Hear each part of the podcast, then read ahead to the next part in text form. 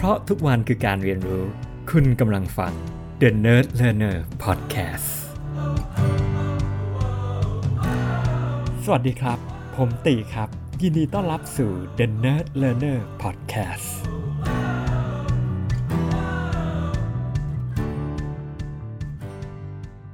สวัสดีครับผม ถ้าเปรียบเทียบฟังก์ชันการทำงานของคนแล้ว บอร์ดเปรียบเสมือนสติให้กับอง ค์กรครับบอร์ดในที่นี้เนี่ยหมายถึงกรรมการบริษัทครับ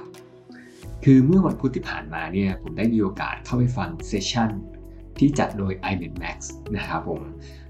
ในหัวข้อ Road to Board นะครับก็จริงๆแล้วเนี่ยมันเป็นเซสชั่นที่พยายามอธิบายว่าเบื้องหลังหรือว่าเบื้องหน้าหรือว่าการที่จะกลายมาเป็นกรรมการบริษัทเนี่ย มันเป็นอะไรยังไงบ้างที่มาที่ไปนะครับรวมถึงก็ยังเกินถึงว่าเฮ้ยจริง ๆ แล้วบอร์ดเนี่ยคืออะไรกันแน่นะครับแล้วถ้าเราอยากจะเป็นกรรมการอยู่ในบอร์ดเนี่ยมันจะต้องเตรียมตัวยังไงบ้างนะครับ ก็ ถ้าอยากเข้าใจเนี่ยเขาก็บอกว่า ถ้าเรามอง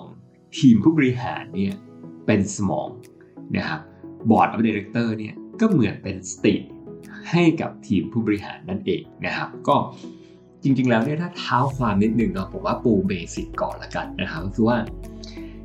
จากบริษัทมหาชนเนี่ยนะครับเจ้าของบริษัทเนี่ยคือผู้ถือหุ้นนะครับก็คือ shareholders นะครับ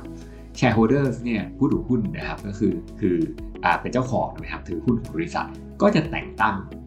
กรรมการนะครับหรือว่าบอร์ดมานั่งนี่ซึ่งในบอร์ดเนี่ยก็จะมีประธานบอร์ดแล้วก็มีกรรมการ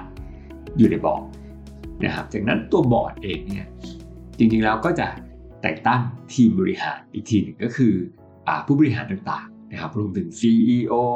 MD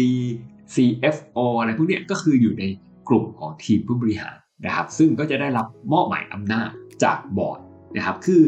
รูปแบบของการมอบหมายอำนาจตามกฎหมายเนี่ยมันจะเป็นไปตามพีระมิดนะครับก็คือส่งจากบอร์ดแล้วก็ลงมาทีมบริหารบริหารนี่ก็อาจจะส่งมอบอำนาจต่างๆ นะครับลงมาลงมาไปเรื่อยๆ เป็นทอดๆนะครับ อันนี้คือกลไกของการบริหารจัดการนะครับ ก็คอนเซปต์ถ้ามองในแง่ของ risk management เนี่ยนะครับ ก็มองเหมือนกับว่า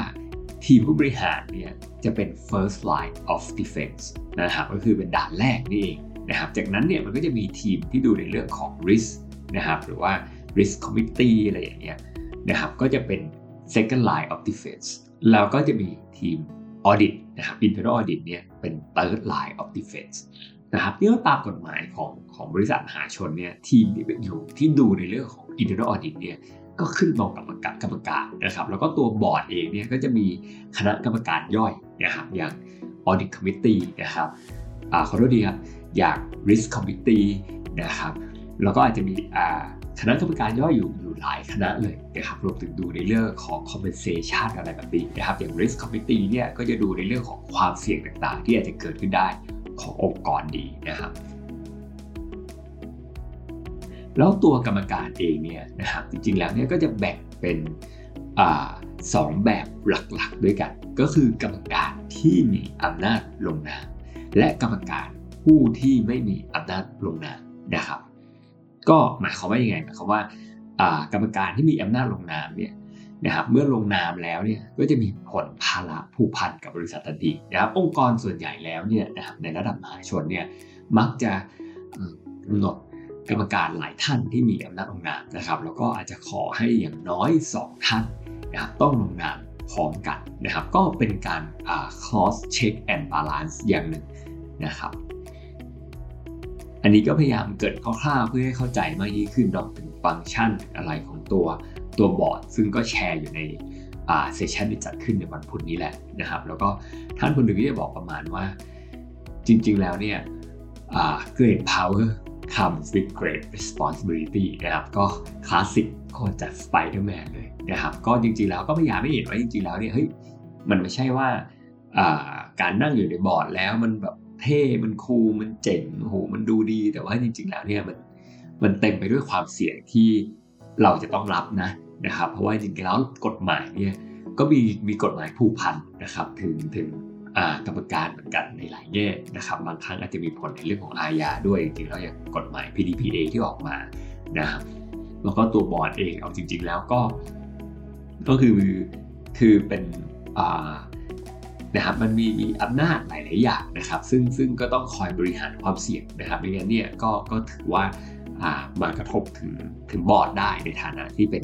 ผู้รับผิดชอบนะครับ ทีนี้เนี่ยนะครับก็ก็จะมีคำถามที่แชร์เหมือนกันว่าเฮ้ยการที่เป็นบอร์ดที่ดีเนี่ยเป็นอย่างไรนะครับ จริง ๆ แล้วเนี่ยตัว session นี้เนี่ยจะร่วมกับ IOD หรือว่า Institute of Director นะครับ ซึ่งเป็น Institute ชั้นนำแล้วกันสำหรับใครที่อยากจะเป็นบอร์ดเนี่ยเรียกว่าจะต้องเข้าไปเรียนในในหลักสูตรอ่า Director โปรแกรมของเขาอย่างผมเองก็มีโอกาสได้ไปเรียนหลักสูตรอ่า DCP นะครับก็เป็นอ่า Director Accreditation โปรแกรมนะครับผมอ่าผมเรียนตั้งแต่ปี 2017 แล้วคือ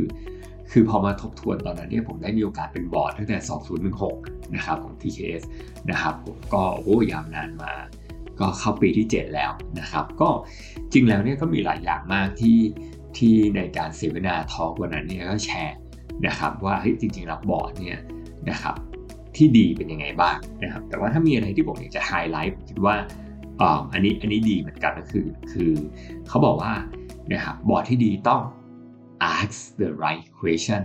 and raise the red flag ถูกไหมครับก็คือถามคำถามที่ใช่นะครับเพราะว่าเป็นสติไงก็ต้องกระตุ้นต่อม สมองเฮ้ยคุณทำไปแบบนี้มันโอเคไหมอะไรแบบนี้นะครับ คือคือถามคำถามที่ใช่นะครับ raise หรือ red flag ก็คือว่าเฮ้ยเห็นว่ามันมีอะไรผิดปกตินะครับ พูดขึ้นมาเฮ้ยอะไรที่มันดูแล้วมันไม่น่าจะใช่ อะไรที่มันแปลกๆส่งสัญญาณให้เห็นออกมานะครับผมว่าเนี่ยนะครับก็ใช่เลยนะครับ แล้วก็หลายคนก็ก็แชร์ในหลาย ๆ เรื่องเนาะผมว่าบอร์ดมันมันมีบริบท ค่อนข้างเยอะพอสมควรนะครับ ไม่ว่าจะเป็นการเป็นกระจกสะท้อนคอยเป็นสังเกตจับ signal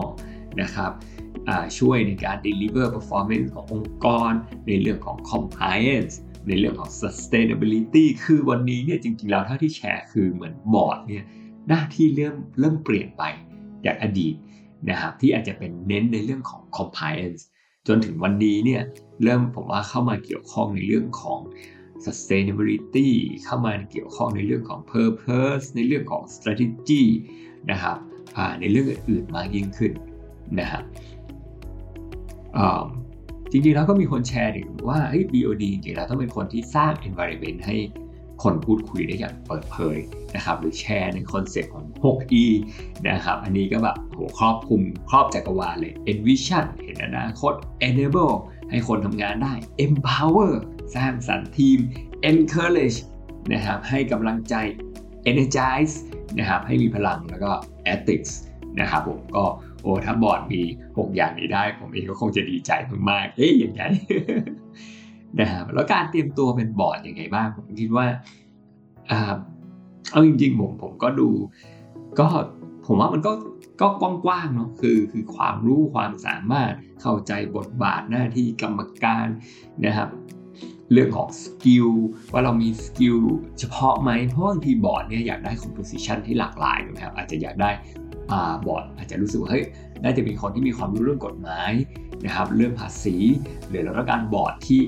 มีคนที่มีความรู้เรื่องของ finance นะครับเพราะว่ามันเป็นเรื่องของงบเนาะต้องเข้ามาดูมันมีอะไรผิดปกติไหมหรือต้องการบอร์ดที่เชี่ยวชาญในเรื่องของ compliance นะครับดูเพื่อช่วยกันดูว่ามันมีอะไรทุกอย่างเป็นไปตาม compliance ไหมหรือบอร์ดที่เชี่ยวชาญในเรื่องของ risk นะครับเพื่อมาเป็นกระจกสะท้อนในเรื่องของความเสี่ยงต่างๆ ที่บางทีทีมผู้บริหารอาจจะมองไม่เห็นนะครับหรืออาจจะมีความรู้ในเรื่องของ audit นะครับเพื่อมาคอยช่วยกันตรวจสอบหรืออะไรอย่างเงี้ยเพราะนั้นบอร์ดจริง ๆ แล้วเนี่ยก็จะมีอ่า อ่าผมว่า composition ที่ดีของบอร์ดมันก็ย่อมอาจจะต้องมีหลากหลาย expertise ที่ช่วยกันเป็นกระจกส่องสะท้อนนะครับ แล้วคอยถามคำถาม the right question เนาะนะครับแล้วก็คอยคอยสังเกต คอยดูข้อมูล คอยศึกษาข้อมูลต่างๆ หรืองบงบการเงินเพราะว่าตัวเลขต่างๆจะจะสะท้อนถึงถึง well being ถึง health ของตัวบริษัทได้อย่างดีมากๆเลยก็ว่าได้นะครับ หรือหรือบางครั้งอาจจะต้องการคนที่ เป็นที่รู้จักหรือมีบารมีนะครับหรือว่าคอยสามารถช่วย drive performance ขององค์กรได้นะครับอาจจะช่วย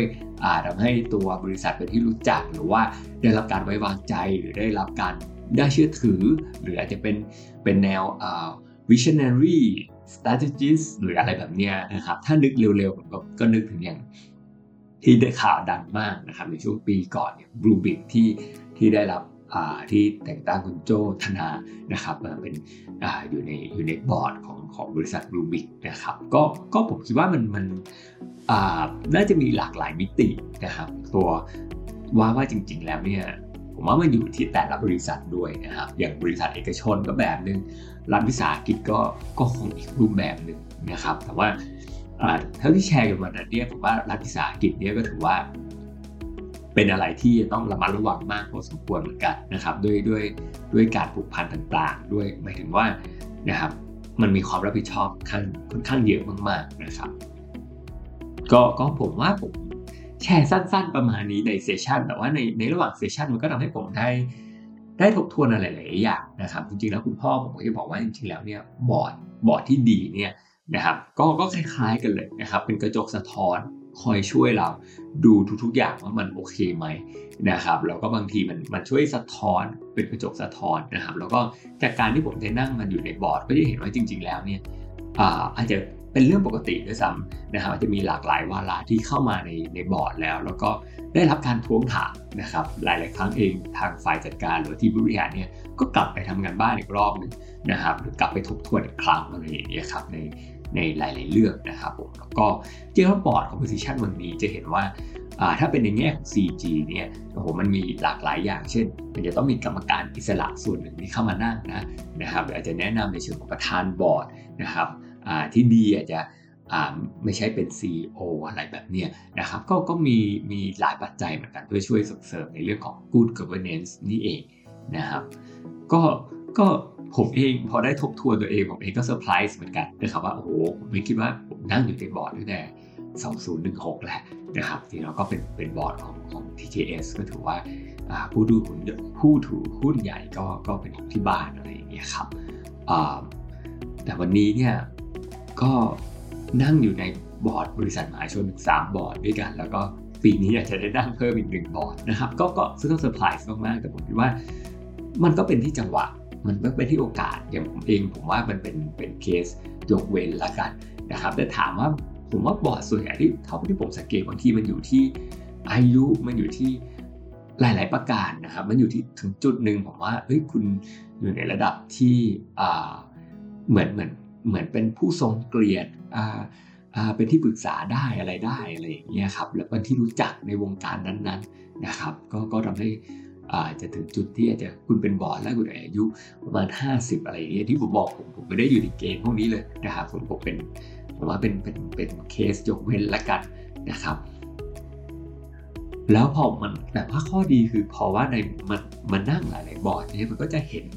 วิธีการ operate ของบอร์ดแตกต่างกันไปนะครับวิธีการรันธุรกิจแล้วก็ผมว่ามันช่วยทำให้เห็นภาพกว้างขึ้นเพราะว่าบอร์ดเนี่ยมันเป็นในจุดที่มันจะเห็นภาพ กว้างมาก ๆ แล้วก็ผมว่ามันดีสำหรับทีมบริหารที่ที่ได้ทบทวนนะครับ จริง ๆ แล้วในเซสชันนี้เขาก็ยังแชร์ว่าเฮ้ยแม้กระทั่ง Family Business เนี่ยการที่มีบอร์ดอ่าแล้วก็มีอ่ากรรมการอิสระเข้ามานั่งเนี่ยนะครับก็ช่วยได้แล้วก็ช่วยลดในเรื่องของ internal หรือว่า family conflict ได้เหมือนกันนะครับอันนี้อันนี้ก็เป็นอะไรที่น่าสนใจกันที่เรามี คนมาช่วยปรึกษาจากคนภายนอกนะครับมานั่งอยู่ในบอร์ดนะครับคอยให้คำแนะนำหรืออะไรแบบนี้นะครับผมก็ก็ก็เป็นอะไรที่ผมคิดว่าผมว่าการออกแบบมามันมันก็ดีระดับหนึ่งนะครับเพียงแต่ว่าถ้ามีอะไรในมุมมองผมนะผมว่าสิ่งที่สำคัญคือวันนี้คงจะเป็นเรื่องของ balanceครับคือถ้าบอร์ดเนี่ยเน้น compliance มากเกินไป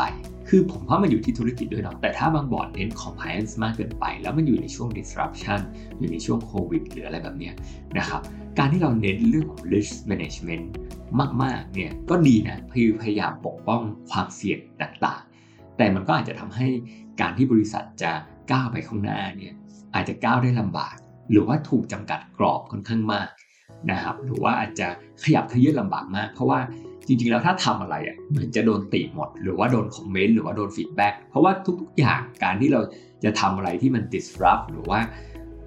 ก้าวไปข้างหน้าเนี่ยมันย่อมมีความเสี่ยง เพราะนั้นเรื่องของ balance ในเรื่องของ risk management ในเรื่องของบรรยากาศของบอร์ดเนี่ยสำคัญ ถ้าบอร์ดเนี่ยเป็นแนวค่อนข้าง defensive มาก risk aversive มากนะครับแล้วก็อาจจะค่อนข้างบรรยากาศอาจจะ ค่อนข้างไทมากเนี่ยนะครับหรือว่าไม่ได้มี trust ที่มี trust level ที่ต่ำเนี่ยนะครับก็ก็อาจจะทำให้ทีมจัดการเนี่ยทำงานลำบากมากนะครับผมเหมือนเหมือนแบบเหมือนบอร์ดอาจจะเน้นจับผิดมากไปหน่อยอะไรแบบเหมือนทำหน้าที่แค่ตำรวจแล้วก็คอยจับผิดอ่าคุณวิ่งเร็วเกินไปหรือเปล่าอะไรเงี้ยจะทำงานลำบากมากแต่ว่าถ้าบอร์ดเนี่ยนะครับ หา balance เจอนะครับแล้วก็อย่างที่บอกคือเอ้ยมันต้องมี encourage มันต้องมี empower มันต้องผมว่ามันต้องมี empathy ด้วยนะครับก็ผมคิดว่า แล้วพยายามเข้าใจ operation เข้าใจโลกของความเป็นจริงนะครับ แล้วก็เข้าใจว่าการทำธุรกิจมันก็ต้องมีความเสี่ยงระดับหนึ่งเนี่ยนะครับแต่เราไม่อยากปล่อยให้มันเป็นความเสี่ยงที่มันมันน่าเป็นห่วงหรือว่ามากเกินไปหรือว่ามี high impact เนี่ย นะครับเราพยายามหา balance ได้ในการทำงานผมว่ามันก็จะช่วยให้ให้ให้ให้มันไปได้ไกลมากยิ่งขึ้นยิ่งในยุคนี้เนี่ยที่ผมคิดว่าถ้ายังยึดติดที่ comply อาจจะลำบาก อันนี้อย่างที่บอกมันก็อยู่ธุรกิจด้วย แต่ถ้าเกิดคุณเป็นธุรกิจที่แบบเป็นธนาคารหรือเป็นอะไรอย่างเงี้ยโอเคคุณอาจจะต้องเน้นเรื่องของตรงนี้หน่อยนะครับว่าเออทุกอย่าง comply หรืออะไรนะครับโอเคไหมอะไรไหมก็บอกผมว่าขึ้นอยู่กับ stage ของธุรกิจขึ้นอยู่กับหลาย ๆ ประเด็นมากๆนะครับแต่ว่าถ้าถ้ามีอะไรที่ดีเนี่ยผมว่า การที่มีกรรมการอิสระที่หลากหลาย background หลากหลาย expertise มาช่วยกันส่องมาช่วยกันมองมันก็มันก็จะทำให้ยิ่งยิ่งการมองคมเท่าไหร่ผมว่ามันก็ยิ่งสะท้อนออกมาได้ได้คมเท่านั้น แล้วก็แล้วก็เป็นประโยชน์ต่อผู้ดูหุ้นครับ ก็เซสชันวันนี้ก็อาจจะเป็นเซสชันที่จริงจังมีสาระนิดหนึ่งนะครับ แล้วก็หวังว่าหลายหลายคนได้เห็นหลากหลายมุมมอง แล้วก็ได้เห็นฟังก์ชันของกรรมการ บริษัทมากยิ่งขึ้นครับ แล้วติดตามกันใหม่ EP หน้าครับผมลาไปก่อนครับ สวัสดีครับ